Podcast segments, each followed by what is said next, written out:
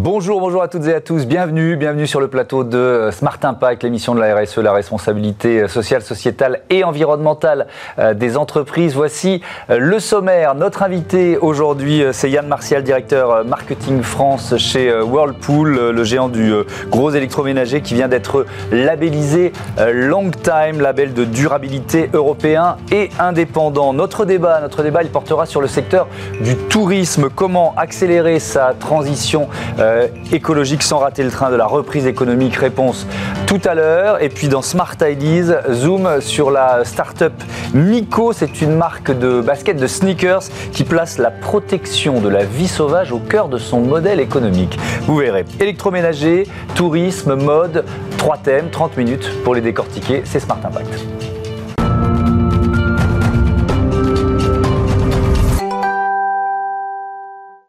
Bonjour euh, Yann Martial, bienvenue. Bonjour. Vous êtes donc le directeur marketing France de, Whirlpool. Il y a un mot qu'on va beaucoup utiliser pendant ces, ces 10 minutes d'interview, euh, qui a un peu le mot-clé, c'est le mot durabilité. À quel point ça fait partie de, l'histoire de Whirlpool? Alors, la durabilité est totalement dans l'ADN du groupe. Mmh. Le groupe a plus de 110 ans d'histoire et il y a déjà 60 ans, nous avons lancé le premier bureau de RSE au niveau mondial qui nous a permis en fait d'engager l'entreprise dans cette démarche de développement durable de nos productions, de nos appareils et aussi l'impact sur les communautés. Hmm. Quand on dit durabilité, c'est aussi la durabilité du produit, c'est ça? Ça fait partie parce que c'est vrai, euh, on en parlait juste avant que l'émission démarre, les, les marques d'électroménagers, de, gros électroménagers sont souvent les premières montrées du doigt quand on, quand on parle d'obsolescence programmée. Qu'est-ce que vous répondez à ça?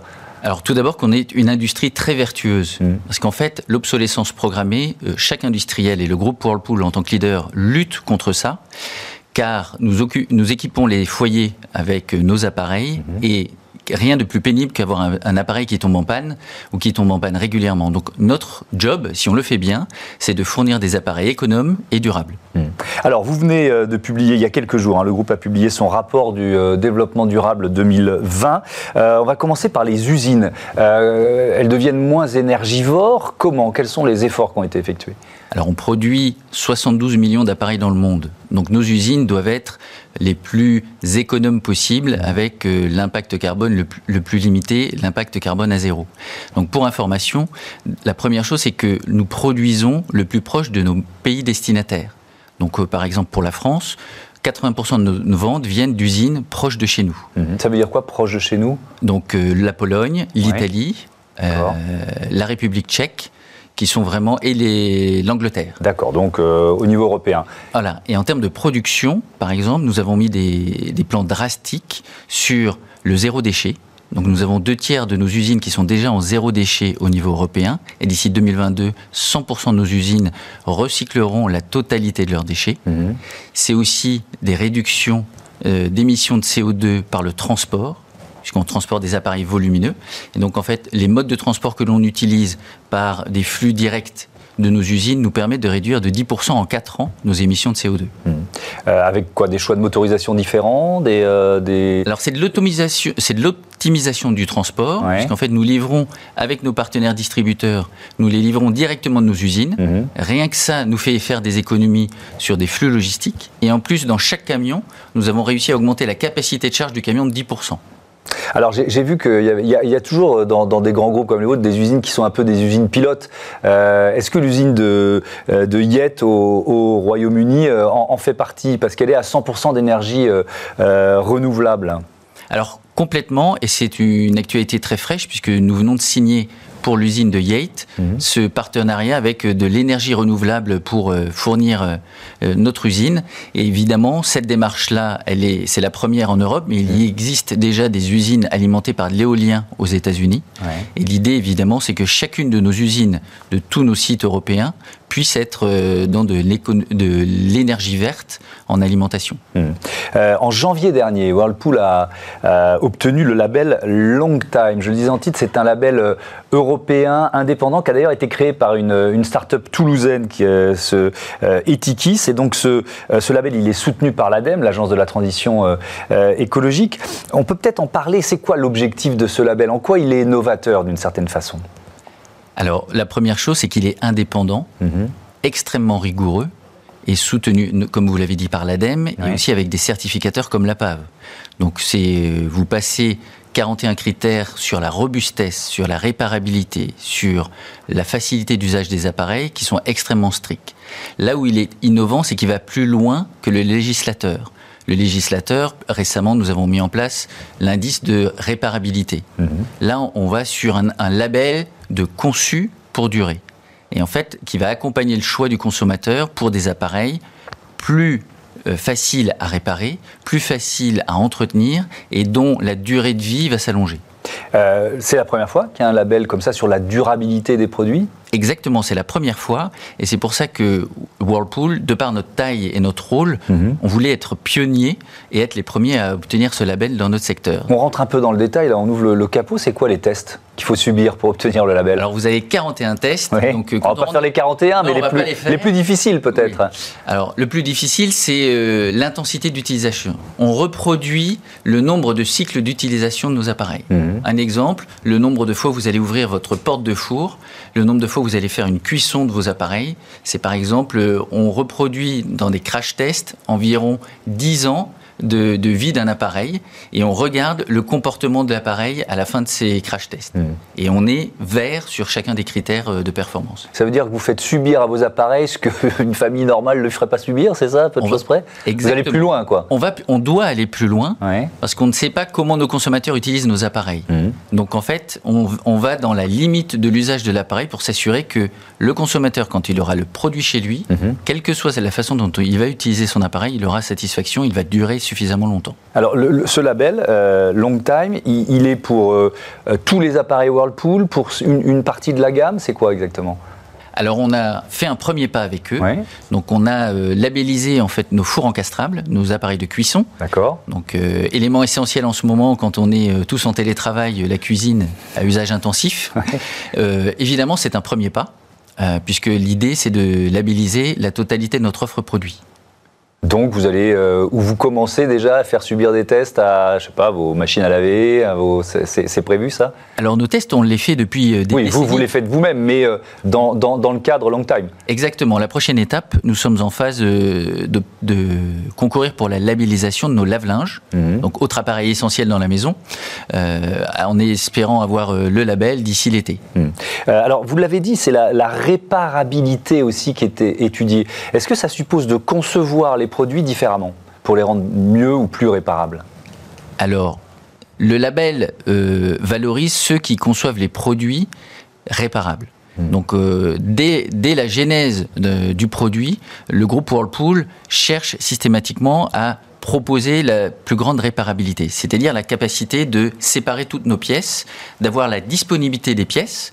Donc, euh, on s'est engagé sur plus de 10 ans de disponibilité de nos pièces, hmm. et aussi l'accès à l'information pour pouvoir soit réparé via un distributeur, soit réparé en direct euh, par le consommateur. Mmh. À un prix abordable aussi, parce que ça, c'est un enjeu majeur de la réparabilité. Et c'était un des critères du label. Le critère du label, c'est que le coût des pièces devait vraiment rester accessible pour le consommateur. Ça veut dire quoi d'ailleurs Pour les fours, par exemple? Bah, Il faut que le prix d'une pièce coûte moins de 20% de la valeur du produit euh, vendus. Donc euh, ça reste par exemple le four, un des fours labellisés euh, est proposé à 800 euros sur le marché français, donc moins de 20%, vous êtes à moins de 150, 160 euros le prix d'une pièce clé ce qui reste accessible et qui mérite du coup de faire la démarche de réparer son appareil plutôt que d'en acquérir un nouveau. Oui, et qu'on n'entende pas le discours, ça vous coûtera plus cher de, réparer, donc achetez-en un neuf. Euh, effectivement, ça c'est un discours qu'on ne veut plus entendre avec la logique d'économie circulaire. Je voudrais, il nous reste euh, euh, deux minutes, qu'on parle aussi de, l'engagement sociétal de, de, Whirlpool. Alors il y a plusieurs partenariats, et il y en a un qui dure, lui aussi, on parlait de durabilité ensemble. je crois qu'il dure depuis 11 ans avec l'association Habitat et Humanisme, c'est quoi cette association? Alors ça, c'est une belle histoire. Vous savez, euh, sur le marché français, on équipe à peu près plus de 20 millions de foyers avec au moins un appareil de notre groupe. Donc on a un rôle clé aussi pour la communauté. Et donc, en fait, un des piliers d'action du groupe, c'est euh, l'accompagnement par l'habitation et l'aide au logement. Et en fait, on fournit à Habitat Humanisme depuis plus de 11 ans euh, des appareils électroménagers lorsqu'ils construisent des logements pour les personnes en difficulté. Et donc ça fait plus de 2000 familles qui ont été aidées par le groupe. C'est un partenariat de longue durée comme tous les partenariats euh, RSE que l'on met en place et qui va continuer sur les prochaines années. Il y a, d'autres associations, d'autres actions euh, euh, du, groupe Whirlpool ou du Whirlpool France que, vous souhaitez mettre en avant? Alors oui, bah, la crise Covid nous a fait aussi bouger des lignes. on, est, on a développé un partenariat aussi avec la Banque alimentaire parce qu'il y avait un réel besoin euh, pendant la crise d'accompagner euh, les personnes dans le besoin. Et donc, on vient de lier au niveau européen et au niveau français mhm. euh, des actions communes avec la Banque alimentaire pour, pour aider au financement de repas.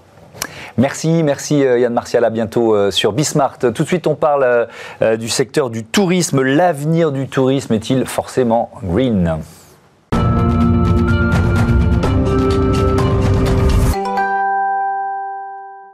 Comment accélérer la transition euh, écologique du secteur du tourisme? C'est notre débat avec euh, Karim Soleil à vous. Bonjour. Bonjour. Bienvenue. Vous êtes directeur général du groupe Logis, Hôtel et Restaurants. Euh, à vos côtés, Geoffrey Abécassis. Bonjour. Bonjour. Responsable du plan de relance et conseiller du président de, de l'ADEME. Et, vous êtes là parce qu'on va parler d'un partenariat que vous avez signé, Logis et l'ADEME. Peut-être il faut le présenter pour commencer. Karim, soleil à vous. Bah, écoutez, en tant que leader du secteur, on se doit euh, de porter une ambition forte en matière de RSE mhm. et notamment en matière d'écologie. Et donc on est très fiers d'avoir été retenu par l'ADEME comme le seul groupe hôtelier français euh, qui va euh, accompagner l'ADEME dans le déploiement du fonds tourisme durable. alors peut-être que Geoffrey le présentera mieux, mais pour nous, c'est un enjeu euh, à la fois de diagnostic, donc d'établir l'ensemble des actions, et c'est pas mmh. forcément que de l'investissement, la formation, la pédagogie est déjà une action, euh, et puis mettre en place des plans d'action avec des solutions concrètes facile à mettre en place, immédiatement activable. Mmh. Alors c'est quoi ce fonds euh, tourisme durable, Geoffrey Abécassis? Alors le fonds tourisme durable, c'est une des briques euh, du plan de relance qui est mmh. opéré par l'ADEME. Donc le plan de relance, c'est 2 milliards d'euros où on va travailler sur la décarbonation de l'industrie, l'économie circulaire, l'hydrogène et également le tourisme durable avec une poche de 50 millions d'euros mmh. à la fois sur les restaurants et sur les hébergements. Donc les 2 milliards, pour bien comprendre, les 2 milliards, c'est ceux euh, dont l'ADEME a la responsabilité. C'est ça qui va choisir de flécher. Alors, euh, on peut se dire 50 millions d'euros sur 2 milliards, c'est pas beaucoup pour le tourisme. Tout à fait. Alors, c'est peu et en même temps, c'est déjà une première étape. Euh, l'objectif, nous, de, de, la mise en place de ce fonds, c'est vraiment d'enclencher une dynamique. D'accord. Donc c'est pour ça qu'on va passer à travers des partenariats. Mhm. donc ça peut être, alors c'est effectivement le seul groupe hôtelier euh, Logis Hôtel. On va passer également par des institutions, on va dire plus publiques, euh, comme les syndicats d'initiative euh, ou les offices de tourisme. on va passer des partenariats avec ces acteurs-là, qui eux-mêmes, une fois ces partenariats finalisés, vont aller faire des diagnostics chez les hôteliers, chez les restaurateurs, mhm. et les diagnostics en main euh, des, hôteliers restaurateurs vont revenir à l'ADEME et bénéficier de financements concrets pour des investissements. Mmh. L'objectif, c'est quoi? C'est d'identifier les bonnes pratiques pour pouvoir les, partager, les généraliser, euh, par exemple? C'est l'un des, des leviers?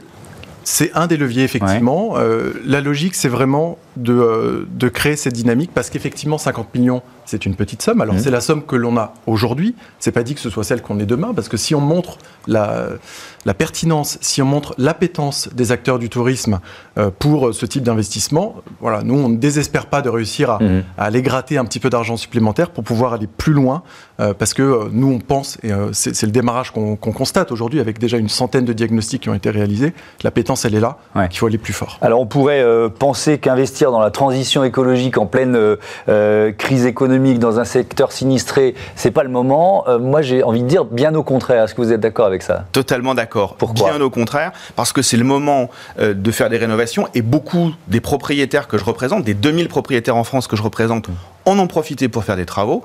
Et puis, euh, quand on veut se différencier, quand on veut euh, apporter du sens au séjour, quand on veut apporter du sens à l'emploi, attirer des talents, on sait qu'on est dans un secteur en tension, eh bien, être un établissement qui a des actions concrètes, en faveur de la transition écologique, mais pas seulement, eh ben, c'est forcément se différencier. Et donc c'est le bon moment pour reprendre des parts de marché. Mais, est-ce que vous, euh, en, préambule, je disais, euh, l'avenir du, secteur sera-t-il forcément green? Est-ce que vous allez jusque-là? Oui, il le sera. Il l'est déjà. Euh, les circuits courts, les acteurs locaux, le développement du territoire. On pourrait parler du slow tourisme aujourd'hui. Oui, mais enfin, il y a aussi les, bateaux géants qui rentraient dans Venise. Il y a aussi tout ça. C'est aussi ça le tourisme. Hein.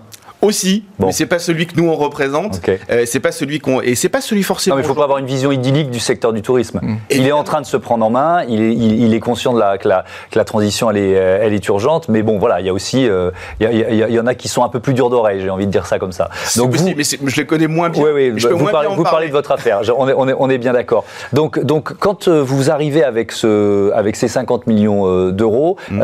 il y a plusieurs leviers, plusieurs volets. Il y a l'opération 1000 restaurants c'est quoi et qui est concerné?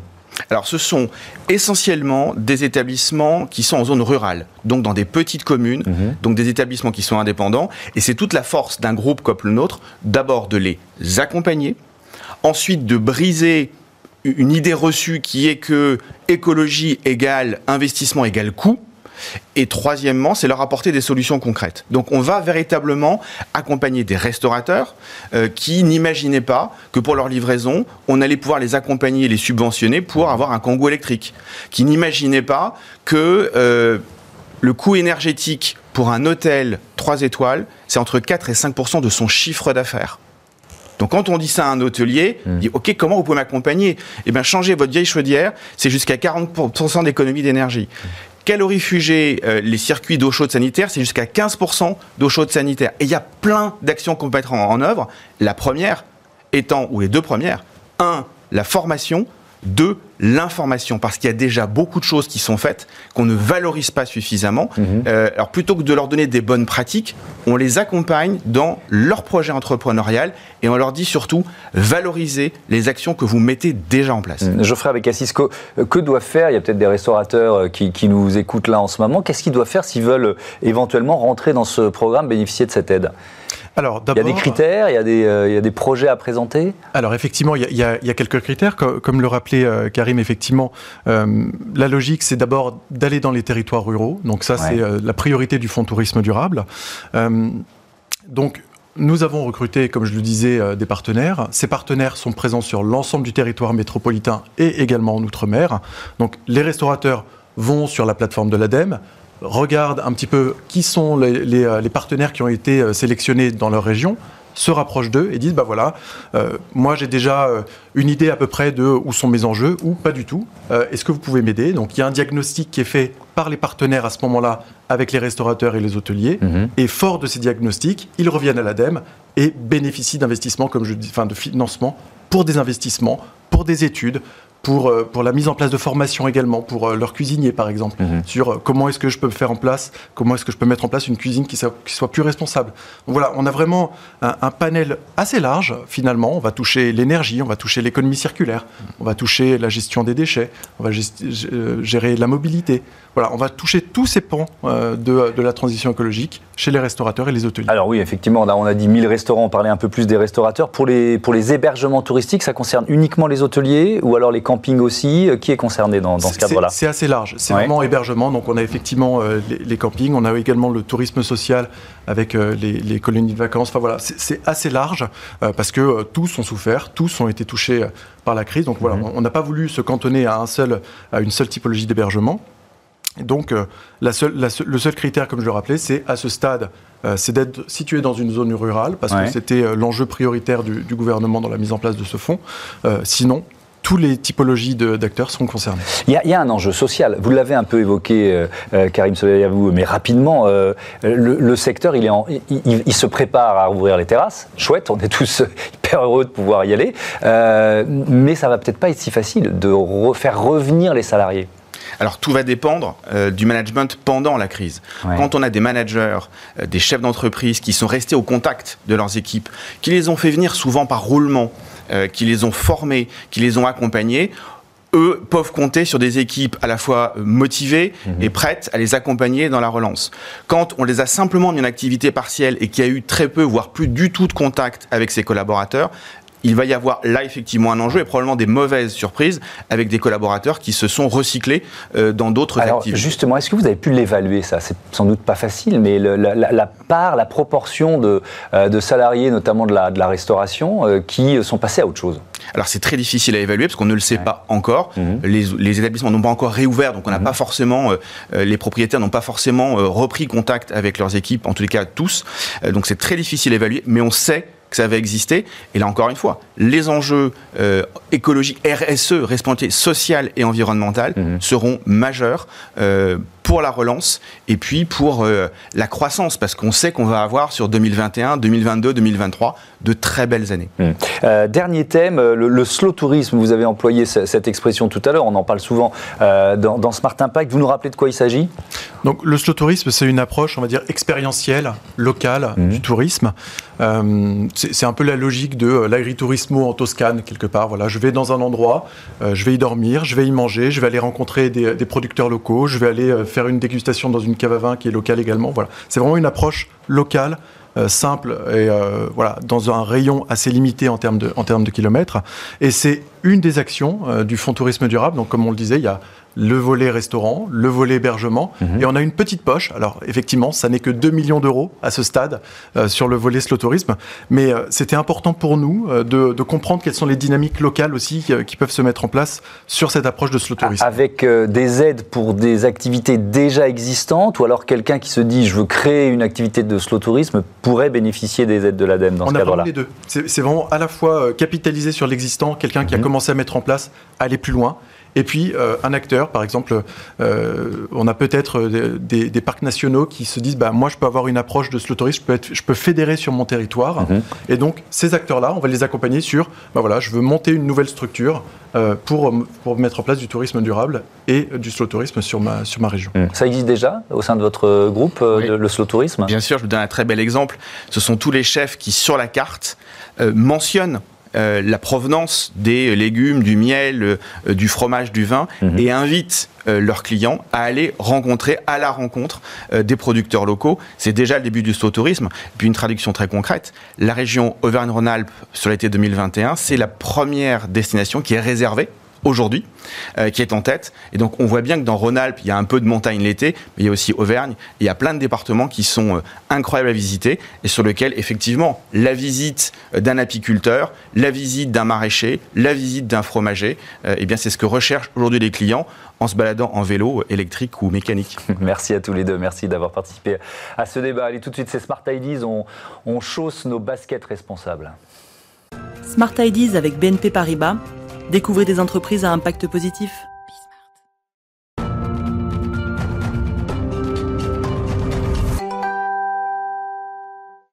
La start-up du jour, c'est euh, Miko. Bonjour Guillaume Mesli-Darlos, bienvenue. Bonjour. Vous êtes euh, le cofondateur de cette marque de euh, sneakers. avant de les présenter, vous êtes venu avec une paire. Votre histoire, elle commence par un ras-le-bol et un long voyage, c'est ça? Ouais, effectivement, je vivais à Paris, j'avais un boulot, un bon salaire, mais je trouvais pas forcément de sens à ce que je faisais, notamment par rapport à ma passion de tout petit qui était la protection de la vie sauvage. Et je décidé de partir avec ma compagne pendant huit mois, et on a profité pour faire du, du volontariat dans deux espaces qui étaient chers à mes yeux, qui étaient Sumatra, une île en Indonésie, et l'Amazonie pour découvrir comment travaillent les ONG et euh, je suis revenu effectivement avec, euh, avec un projet à impact en tête pour euh, essayer d'apporter mon humble contribution, on va dire, à, à, ces sujets. Ouais, vous vous êtes dit, il faut que, il faut que moi aussi je, j'apporte ma, ma, pierre. Donc vous avez créé euh, Mico avec un, un, modèle économique particulier quand même, il faut l'expliquer. Oui, effectivement. Alors on se qualifie d'entreprise à impact, même s'il n'y a pas forcément de définition précise aujourd'hui pour ça. Mmh. Pourquoi une entreprise à impact? Parce qu'on a, on s'est construit avec un modèle économique autour d'une mission environnementale qui est du coup la protection de la vie sauvage. Et effectivement, ce modèle économique, il impacte toutes nos décisions et tous nos indicateurs de performance, tout notre suivi, il est axé là-dessus. Ça veut dire que chaque collection euh, est associée ou sera associée à un projet, à une, ONG spécifique? Oui, effectivement, on associe chaque collection à une ONG qui agit là où les écosystèmes sont les plus menacés. Donc, on privilégie des petites ONG locales, des ONG de terrain, comme on dit, et on investit des ressources financières et humaines aux côtés de ces ONG pour mettre en place des projets à impact, euh, justement, euh, là où il y a urgence. Quoi. Alors, ben justement, cette paire de, de sneakers, elle va servir à quelle ONG alors cette collection s'appelle la Coco Pongo. Euh, Pongo c'est le nom scientifique de Laurent Houtan. Du coup on a fait le lien avec une ONG à Sumatra Sumatra, qui est une île pas hyper connue aujourd'hui en Europe et qui pourtant abrite une, une faune euh, incroyable. C'est le seul endroit sur Terre où on peut avoir des orang-outans, des éléphants, des tigres, des rhinocéros, et malheureusement, ils sont tous menacés. Ces quatre espèces sont menacées Ouais, elles sont dans le top 20 de l'IUCN, qui est le, le listing des espèces euh, en voie d'extinction. Mhm. Et du coup, c'était un symbole fort pour nous et on a choisi euh, de travailler avec une petite ONG qui s'appelle le Sumatra Rainforest Institute. Et à leur côté, on met en place un projet d'éducation et de sensibilisation des enfants dans des villages qui vivent au contact direct justement de cette faune et de cette forêt, en espérant euh, créer un maximum de, de fervents défenseurs de la biodiversité locale. Hmm. Alors bon, vous faites quand même du business. L'objectif, c'est de vendre ces sûr, sneakers, évidemment. Euh, quel- quel- euh, ça, marche comment? C'est-à-dire qu'il y a une part de votre chiffre d'affaires qui est euh, dédiée à cette, à cette action? Oui. Alors il y a deux volets. Déjà, on reverse 1% de notre chiffre d'affaires. Mhm. On reverse 1% seulement, ce qui est déjà pas mal, mais qui n'est pas suffisant à nos yeux en raison de notre modèle économique, de, du fait de produire plus localement avec Mhm. des matières plus propres, de vendre à un prix accessible. Pour la mode éthique, c'est souvent un peu un frein, donc on essaie de vendre à un prix euh, compétitif. Elles valent 129, 129, euros. ouais. 129 Donc on est euros, aligné, on va dire, sur les autres marques qui Ouais. font ce type de produit et ce type de projet. Euh, malgré tout, on voulait faire plus. Du coup, on a un second volet qui est plus un volet événementiel où on, on s'implique humainement auprès de ces ONG en mettant à disposition nos compétences et celles de notre communauté.